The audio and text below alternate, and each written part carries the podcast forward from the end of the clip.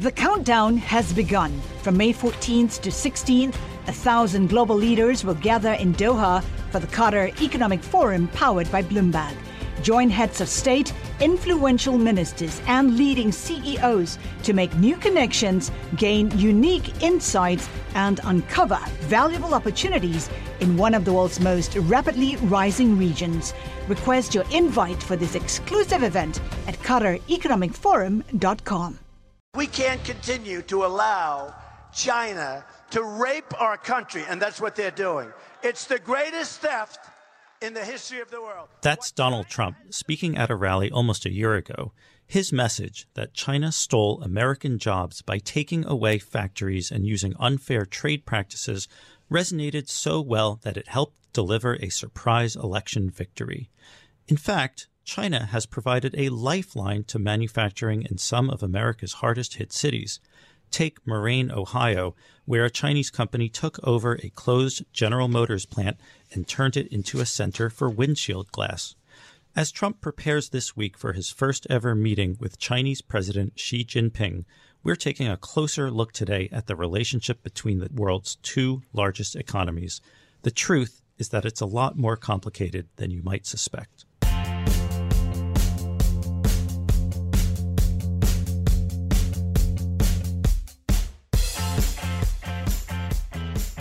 Welcome to Benchmark.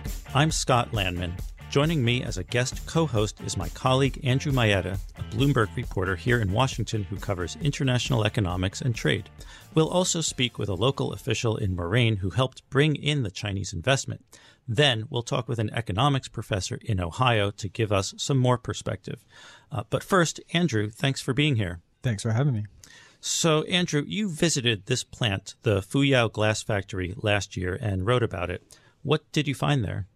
It was really interesting. Uh, as you mentioned, that plant uh, had previously been empty for empty for several years. It was previously a GM plant that produced uh, Chevy Trailblazers, I believe.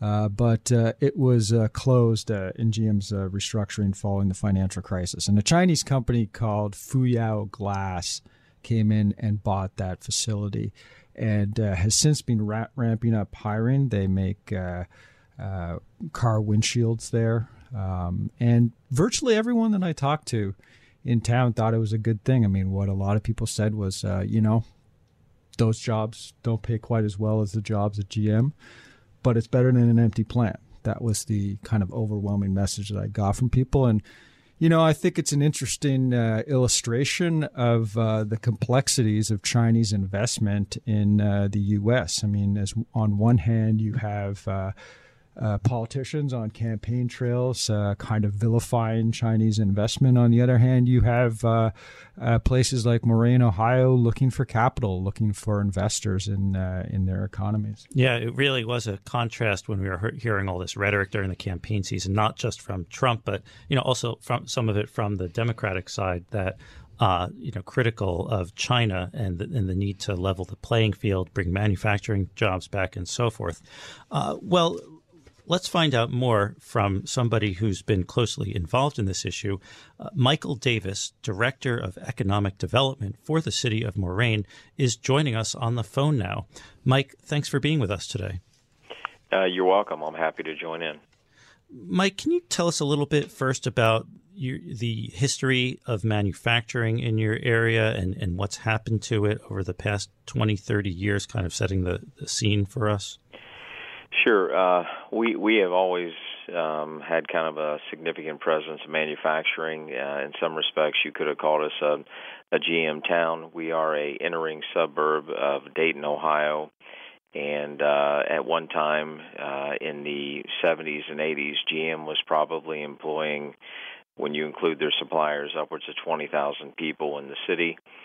Um, as years went by and, and various consolidations and um, everything as we pushed into the 2000s. GM was still employing about 4,000 people, and uh, it was a very prevalent operation, uh, manufact- manufacturing operation in our community. And then in 2009 is when we were hit with the uh, the closure of the plant. Um, leading to that, at the time of their closure, they were building I believe is referenced the uh, Chevy Trailblazer, the GMC Envoy, um, the Saab 9X, and a couple other sport utility vehicles. And so, how did the deal with Fuyao then come about after the, that closure, and how did, how did you help make that happen? When when some of the economic downturn happened, you could kind of say that Moraine was the microcosm of the national economy. We um, really all you had to do was take a look at Moraine and see what was going on across the entire country. And so the first thing that we did is we really we went out to try to understand maybe what other communities across the country had done or had experienced when they had a large manufacturer close.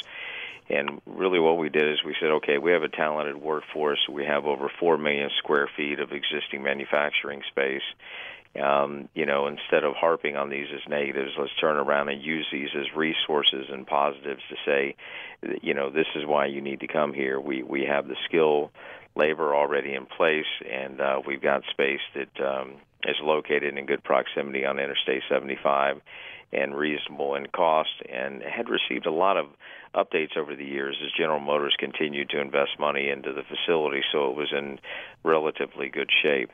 Um, based upon that, we just continued to try to increase the visibility, working with the state of Ohio, and uh, we had finally in 2013 had received kind of a state uh, site selection inquiry for a project called Project Southbound, and that's really what led to uh, the initial communication and the startup and trying to attract what would ultimately be Fuyao. And did you have were there incentives involved that either Moraine or your county or the state provided? Uh, I, all this was definitely a collaborative effort. A lot of partnership went into this, and uh, there there were incentives at the state level. And then we had to, you know, initially I think there was about five to seven states that were competing for this effort, and there was more than one site even in the state of Ohio. So the state incentives were based on those final two sites in Ohio, and we were still competing against Michigan as well. And uh, ultimately, Montgomery County, the city of Moraine, had to step in and provide additional assistance to kind of separate ourselves out from the other competing site that was that was in Ohio. Michael, what would you say has been the effect on the community, on the local community of Moraine? Uh, I mean, as I mentioned, a lot of folks that I talked to said they thought it was a good thing that uh, the Chinese were coming in and investing in that plant. But you know, from time to time, I did run into people that said, "Hey, look, sure, sure, look back wistfully on those on those well-paying uh, uh, GM jobs with the defined benefit pension plans." I mean, w- what would you say the overall effect has been? I, I think the overall effect has been positive from the standpoint that when we did the initial attraction, it was going to be a $200 million investment and about 800 jobs. And uh, after working with the chairman and his staff and, and understanding the success that could happen here, the acquisition of a glassmaking facility in Mount Zion, which is outside of Chicago in Illinois, in that proximity, uh, really encouraged the chairman to take a look at both the uh, production for the new vehicle glass, but as well as the aftermarket. And that encouraged the second investment announcement uh, literally a year later. The first was in January of 14 the follow up was in January 15. And so, what ultimately has happened is we now have 2,000 folks that are employed in the facility. There's been $600 million pumped into it, and that investment continues to increase. Um, what we've seen, the overall impact on the community, is that, you know, Moraine took a hit that was well over 40% of our operating budget, and we've now been able to really kind of infuse some of those dollars from this investment back into the community with capital improvements, uh, road infrastructure, and various things that are a benefit to both our corporate citizens and the folks who drive into the city every day, as well as our citizens who live here. Well, that really sounds like it's been a net positive for the community. But, Mike, what about the political side of things? That anger over China really touched a vein not only in Ohio, but across the country. Uh, Trump won the state of Ohio by eight percentage points, which really was an unexpectedly large margin. Do, do you think that people in your area might have less anger toward China as a result of this investment by Fuyao? You, you know, that's probably kind of hard to gauge. Um, I think a little more time would be needed to, to, to understand that. What I will say is that um, this investment, you, you know, kind of uh, is relatively new And even though it's substantial and one of the largest direct foreign investments in the country over the past 10 years, um, at the time, I think that the entire presidential race and everything was ongoing was I don't think there was enough exposure on this investment to where it was maybe as well known to the uh, national community and economy as it should have been. And I also think that um, Chairman Chow deserves a lot of credit in really initiating such a large investment that we believe, and from what we're hearing, is spurring other folks to take a look and other Chinese companies to take a look at investing here and realizing that they can be successful. Yeah, can you talk a little bit more about what it's like to work with the Chinese as investors? I mean, you talked about Chairman Chow. I mean, I interviewed him. Uh, how different was the actual experience on the shop floor than what is perhaps depicted when people think about, you know, what Chinese investors are like? Uh, I, I think first, um, my experience has been nothing but positive uh, throughout the entire process. They were uh, very deliberate and understanding, but you know, you're looking at this. Ginormous property with 300 acres and you know 4 million square feet. So they they really got down to the details to understand the the operational cost, uh, the utilities. You know, we we brought brought a lot of partners in, and then uh, we had to work through the understanding of okay, what can we do to be cost competitive on all aspects, utilities and workforce, to, to make this happen. Um, as far as uh, you know, on the on the workshop floor, it's my understanding that um, things over there they're ironing out. You know, the maybe some communication efforts, and they're also you know in the middle of this monster development and and uh, uh, huge expenditure that there's kind of a learning curve as they're pushing forward. Um, you know their commitment, the actual acquisition and closing of the property was in 24 in May of 2014. We're almost at three years, and they've invested again nearly 600 million dollars. They are up and running. They're employing 2,000 people, and uh, you know the hope is that in 2018 they will actually be turning a profit. And in that process, you know there there there's been two additions uh, of over 200,000 square feet that's been added and uh, there's also been the leasing of the remaining portion of the GM facility that was divided out, which uh, I think they're leasing about another 260,000 square feet there. So, yeah, I'd say there's been some growing pains in respect to um, understanding what they initially were going to need and where they are now. As far as you know, a um, a labor on the manufacturing floor, I'm not really able to comment on that. I do know that interviews are held here often, and most people are very excited that they're here and uh, happy to to be an employee of, of Fuyao. One last question before we wrap up, Mike. Should uh, President Trump come and see this factory in Moraine? Have you invited him to come out there? I what I can tell you is in October of last year there was a grand opening. I know there were a lot of uh, Chinese dignitaries that were here, and there were a lot of folks from Washington D.C. that were invited, and several of our congressmen also attended. Uh, I do not know at that time if whether President Obama or uh, Hillary Clinton or Donald Trump were invited to that. Um, what I would say is that if you want to showcase across the nation um, a beautiful direct foreign investment that has proven to be tremendously successful and is continuing to grow. I think I think anybody um, that would like to see that replicated across the country should come and take a look. And that train whistle sounds like it's uh, time to wrap up here. Mike, yeah. thanks so much for taking the time to uh, speak with us today. You're welcome.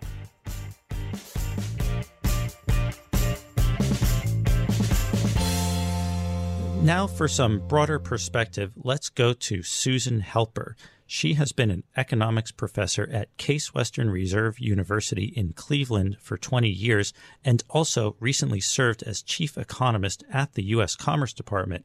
Her research has focused on how to revitalize U.S. manufacturing. Sue, thanks for being with us today. Thank you. Now, we've been talking about the Fuyao glass factory in Moraine and hearing the story about that. How would you sum up the bigger picture with manufacturing in Ohio and across the United States in recent years? So, across the U.S., um, we've seen since between about 1960 and about 2000, um, there were between 15 and 17 million manufacturing jobs, and just sort of fluctuated regularly with the business cycle. Starting in 2000, there was this historic decline. We lost 30% of manufacturing jobs between 2000 and 2010 and then about 800,000 of those uh, came back or have come back since uh, 2000 to 2015, and then it's been kind of stable since then. And Ohio is part of that picture. There's been a general move of manufacturing both out of cities and out of the north. And so existing cities, manufacturing heavy cities like Cleveland and Dayton and Toledo have been hurt a lot. Um, the suburbs, less so of those cities. Uh, but overall, I think the manufacturing employment in Ohio has been uh, slightly worse than those national trends that I've stated. So, Sue, when you talk about the decline of those manufacturing jobs, both in Ohio and across the nation, how much of a villain has China been in that decline? Well, this is quite a contentious uh, topic. I think the the best research has been done by uh, David Autor uh, of MIT and colleagues Gordon Hanson and David Dorn, and they found um, about 25% of this decline that I mentioned in manufacturing overall can be attributed to the rise of China there's a couple other studies that find using a different method that find a similar uh, decline. There's these studies have been challenged, but but I think that the that it's the Autor and Hanson is still the gold standard. So it's it's a significant part of the the decline is due to China. Sue, what do you make of the argument uh, that uh, President Trump has made uh, as president on the campaign trail that uh, he can bring the jobs back to America? Uh, based on your understanding of how the manufacturing sector works, the history of the sector, how realistic is that? So I think that jobs could be brought back. Uh, I'm not sure that any of the policies that Trump has announced so far in his administration you know would be sufficient to do that. But those are two very different questions. One of the things, so so 800,000 jobs, manufacturing jobs, came back to the U.S. between 2000 and 2015, and there was some analysis done by the White House Council of Economic Advisors at that time that showed that a lot of that was because of a structural change in the way companies thought about manufacturing in the U.S partly as a result of government programs, partly as a result of changes abroad, and partly as a result of companies doing a better job of understanding their own costs.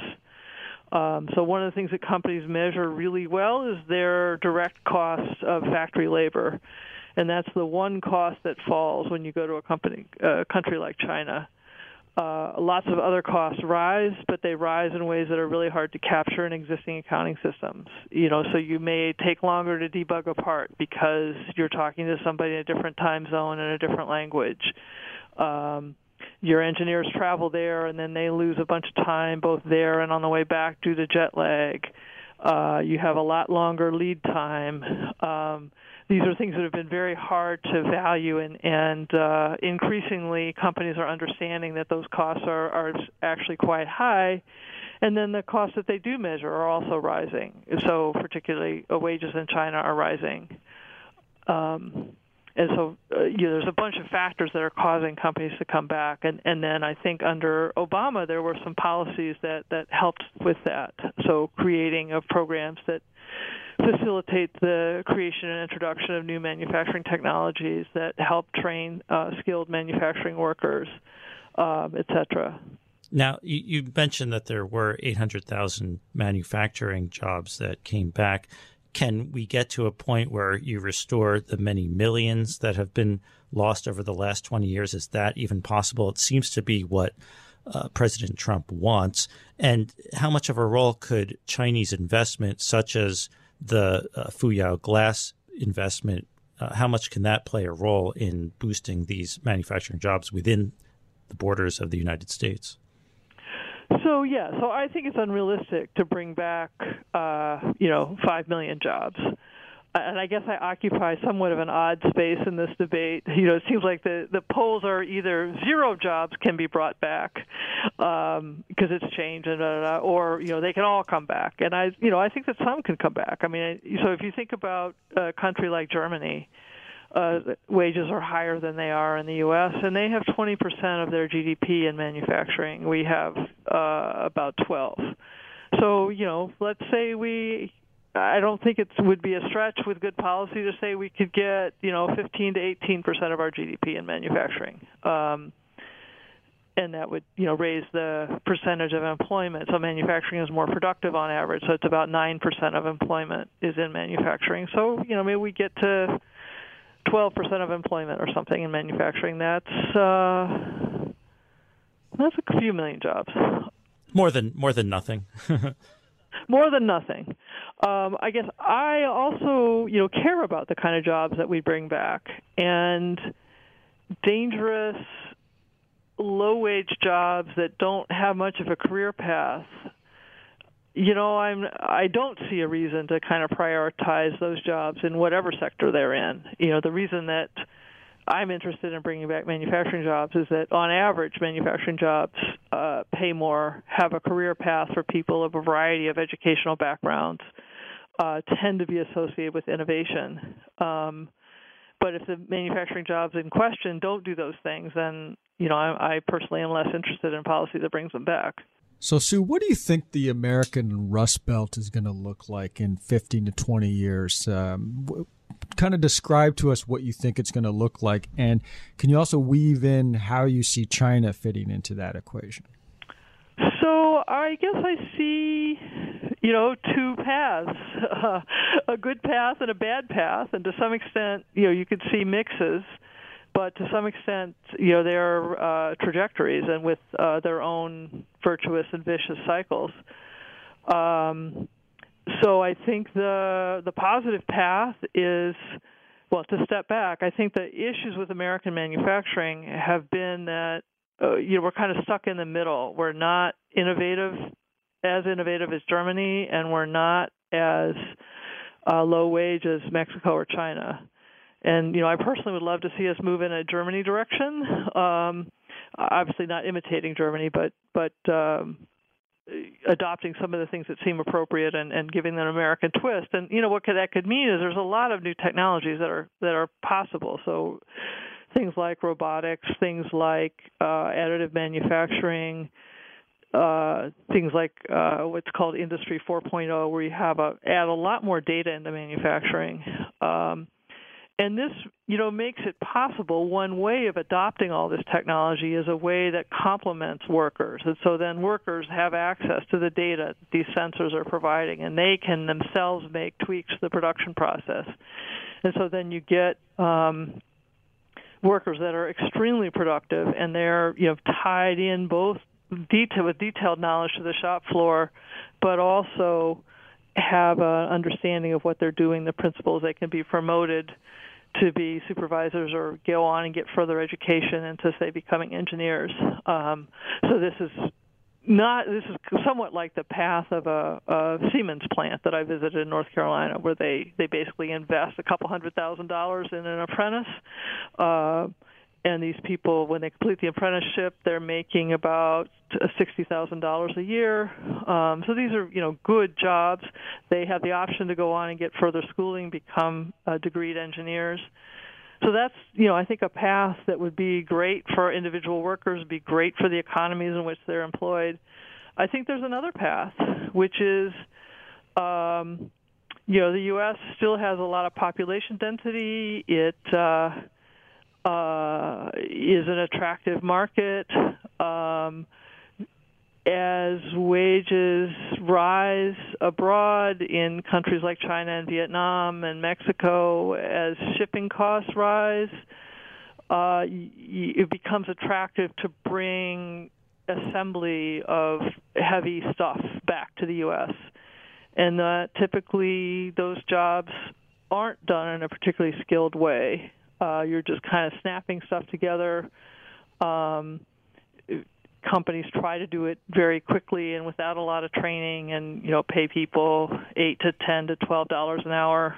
Uh, that's another path. well, let's talk. Well, let's talk about that.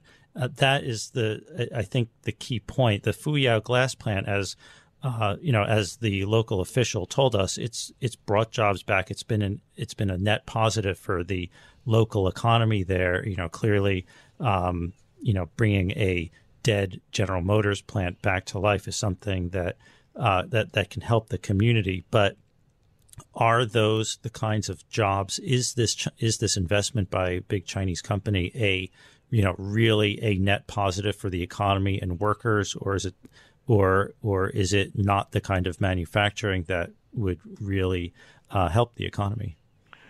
You know, it's got elements of both.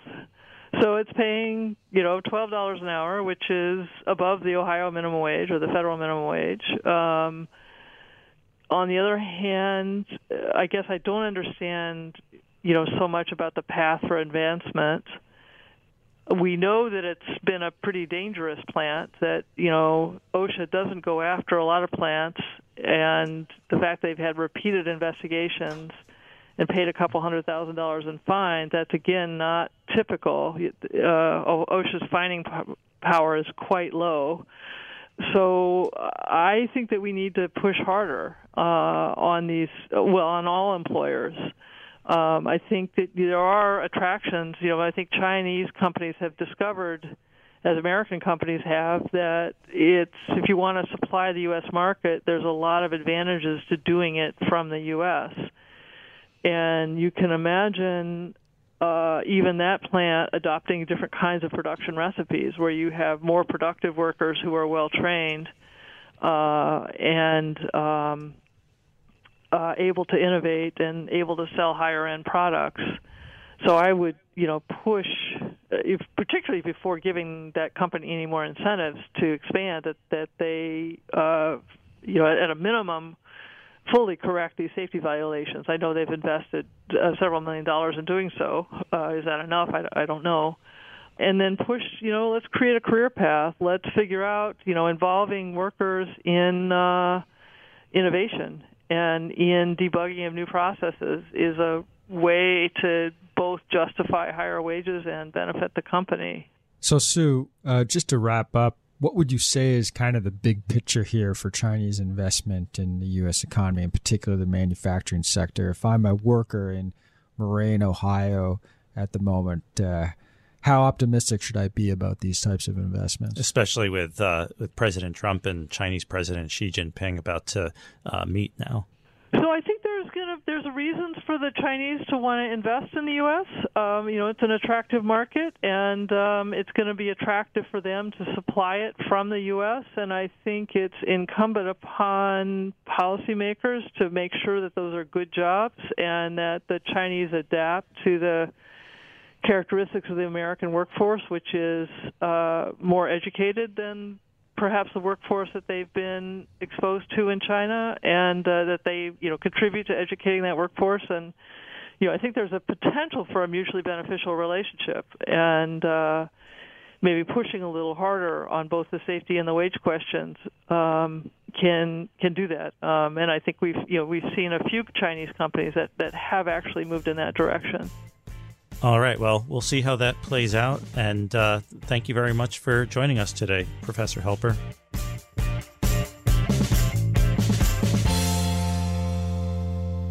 So, Andrew, what's your takeaway from all this? What, what did what did we learn uh, that that you didn't pick up during your uh, reporting trip out there?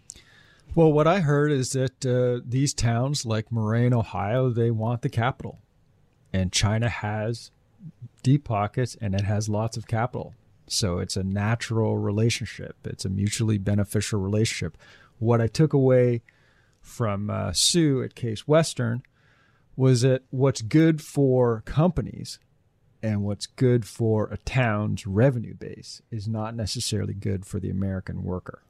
Yeah, Andrew, it's really remarkable. I, I, mean, if we could see President Trump go out there uh, for example, and visit that plant and get a different perspective from somebody who talked so much during the campaign about China raping, uh, raping this country, uh, all the unfair trade practices, and so on and so forth. I mean, he softened some of that rhetoric since he became president. He's meeting with President Xi Jinping very shortly but you know there's definitely more wrinkles in this relationship between uh, the two countries than most people know about.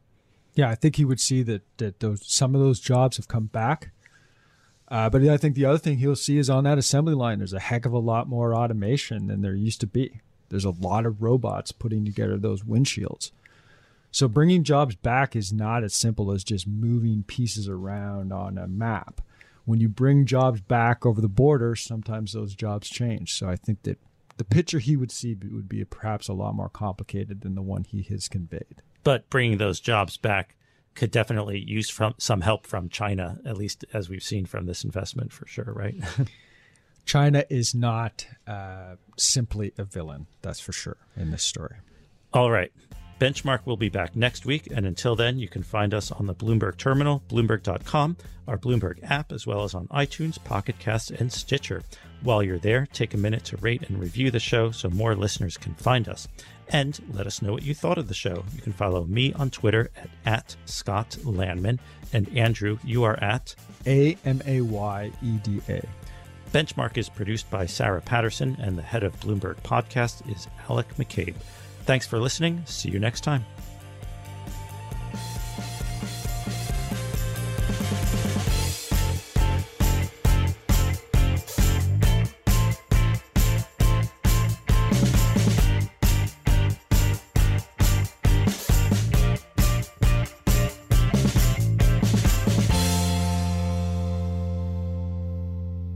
The countdown has begun. This May, a thousand global leaders will gather in Doha for the Qatar Economic Forum powered by Bloomberg, held in conjunction with our official partners, the Qatar Ministry of Commerce and Industry and Media City Qatar, and premier sponsor QNB. Join heads of state, influential ministers, and leading CEOs to make new connections and gain unique insights. Learn more at QatarEconomicForum.com.